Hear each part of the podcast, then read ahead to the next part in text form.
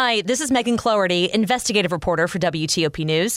If you like top news from WTOP, we think you'll love our new podcast called the DMV Download, where we take a more in depth look at the biggest local stories of the day happening in our area. We hope you check it out. Hello. Police identify the cyclist killed on River Road. This is Kyle Cooper. And police have a suspect now in a mall food court shooting.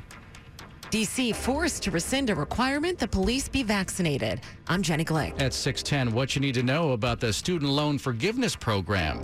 It is 6 o'clock. This is CBS News on the Hour, sponsored by Dell Small Business. I'm Deborah Rodriguez. The affidavit explaining reasons for the FBI's search at former President Trump's Mar-a-Lago estate is out, and analysts have read between the heavily redacted lines. Correspondent Robert Costa is in West Palm Beach. In total, investigators found 184 documents with classification markings, including 67 documents marked as confidential, 92 marked as secret, and 25 top secret. The documents labeled HCS, referring to human confidential sources, stood out to former acting CIA Director Mike Morell. A marking that indicates that information was derived from um, CIA spies overseas. Mr. Trump's attorneys say it provides almost no information on why the search took place or why those documents were taken. A Texas company will pay the price for a crude oil spill that coated the Southern California coastline with crude last fall. CBS's Steve Futterman has details from L.A. Amplify Energy and two subsidiaries have agreed to a settlement. Huntington Beach business owners are happy. $13 million in fines requiring all kinds of conditions. The agreement also requires a new leak detection system. Buffalo Bills punter Matt Araiza was ordered to sit out last night's preseason finale against the Panthers after a woman filed a lawsuit claiming he and two former San Diego State classmates gang raped her when she was 17. Araiza's attorney, Kerry Armstrong, tells WIVB TV. Number one, she told him she was 18. Number two, she told him that she went to college. Her friends with her that night told my client she was in college as well. Araiza released a statement during the game saying he looks forward to setting the record straight. NASA is busy getting ready to launch its powerful moon rocket Monday. Retired shuttle astronaut and SpaceX Dragon commander Doug Hurley now works for Northrop Grumman, which built the solid rocket boosters for Artemis 1. Hurley is taking some time to enjoy the lead up to launch. Just live in this moment. This is a big, big deal. Take it all in and enjoy enjoy it the next few days. It's going to be fun. It's a big test for the Artemis program, with the Space Launch System becoming the most powerful rocket currently flying, and the Orion spacecraft headed deeper into space than any spaceship designed to carry humans. Peter King, CBS News at the Kennedy Space Center. Harbor Police to the rescue off Boston. We're so weak. I can't. Help him up, please. Body cam shows officers saving a father and his grown son desperately clinging to a drink cooler after their lobster boat sank. Officer Stephen Merrick. It's a combination of the cold water, the struggling to keep afloat, the younger meal. This is CBS News. The Dell Technologies Labor Day event is here. Up to 48% off Vostro laptops with 12th gen Intel Core processors. Upgrade by calling 877 Ask Dell. 603 on Saturday, August 27th. We're at 72 degrees, going up to around 90 today. Isolated afternoon storms possible.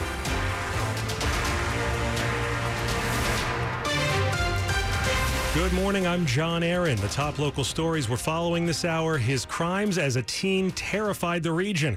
Now, the surviving Beltway sniper has won his appeal over his sentence for six murders in Montgomery County. The Maryland Appeals Court ruled Lee Boyd Malvo's sentence of multiple life terms without the possibility of parole may violate his Eighth Amendment constitutional right. That's because laws have changed in the 20 years since he was sentenced to say a juvenile can't be given life without parole unless the court rules he's incapable of remorse or rehabilitation. Since the sentencing judge didn't say that in the ruling, the appeals court decided Malvo should be resentenced. They had no opinion on what the sentence should be. In the grand scheme of things, a new sentence may not make any difference. Malvo's already serving multiple life terms in Virginia for sniper killings there. Michelle Murillo, WTOP News. And the other sniper, John Allen Muhammad, was executed in 2009.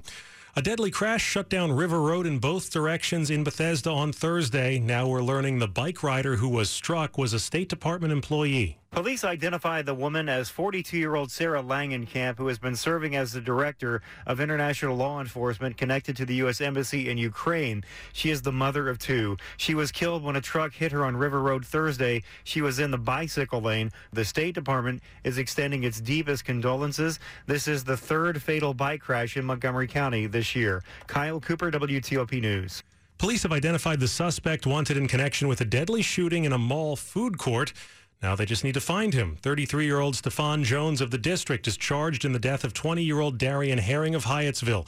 Police say the shooting happened after an argument between the two men at the mall at Prince George's back on August 18th. A $25,000 reward is being offered for information leading to the arrest in the case. We're learning more about what led to Tuesday's stabbing of a man and woman on a platform at the Metro Center, Center station. Police say the man and woman who were hurt were a couple, and suspect Antoine Turner had made unwanted advances toward the woman. They say that led to an argument and that Turner pulled out a knife, stabbing the man and cutting the woman. The man is still hospitalized in critical condition.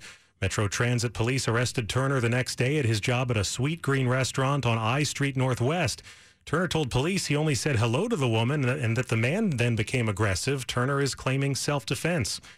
A judge has struck down the mayor's vaccine requirement for D.C. employees. D.C. Police Union Chair Greg Pemberton filed the suit. He says while 90% of their officers wanted to be vaccinated, there was a small percentage of our membership that did not want to get vaccinated, and they had their own various personal reasons about that. This week, a D.C. Superior Court judge ruled the mayor overstepped her executive power. As a union, you know, we have to advocate for what our members' wishes are regarding their working conditions, and this was something that involved their working conditions. The mayor's office says they will abide by the judge's orders, but COVID 19 vaccines have saved countless lives, and they believe the judge misunderstood the strength and diversity of authorities they relied upon in issuing the mandate. Jenny Glick, WTOP News. You can hear our full interview with Greg Pemberton on the latest episode of the DMV Download podcast, available wherever you get your podcasts.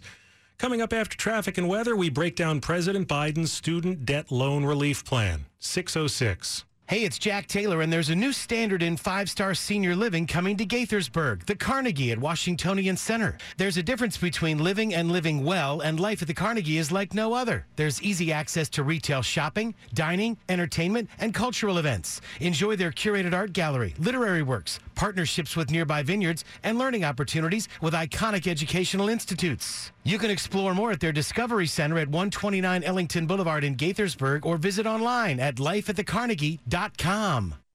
Have you been wanting to give your home or apartment a fresh new look? Perhaps furnish an Airbnb? Or maybe you need help setting up your home office? Come in today during Court Furniture Outlet's annual Labor Day sale and let Court's friendly and knowledgeable furniture consultants help you find everything you need to live and work in comfort and style. Court Furniture prices are always super low because they lease their furniture for use in model homes, movies, and television by home stagers and corporate offices. And when the furniture comes back, they sell it for pennies on the dollar. Now save even more during Court's annual Labor Day sale on an incredible selection of new and previously leased furniture and decor for the home or office.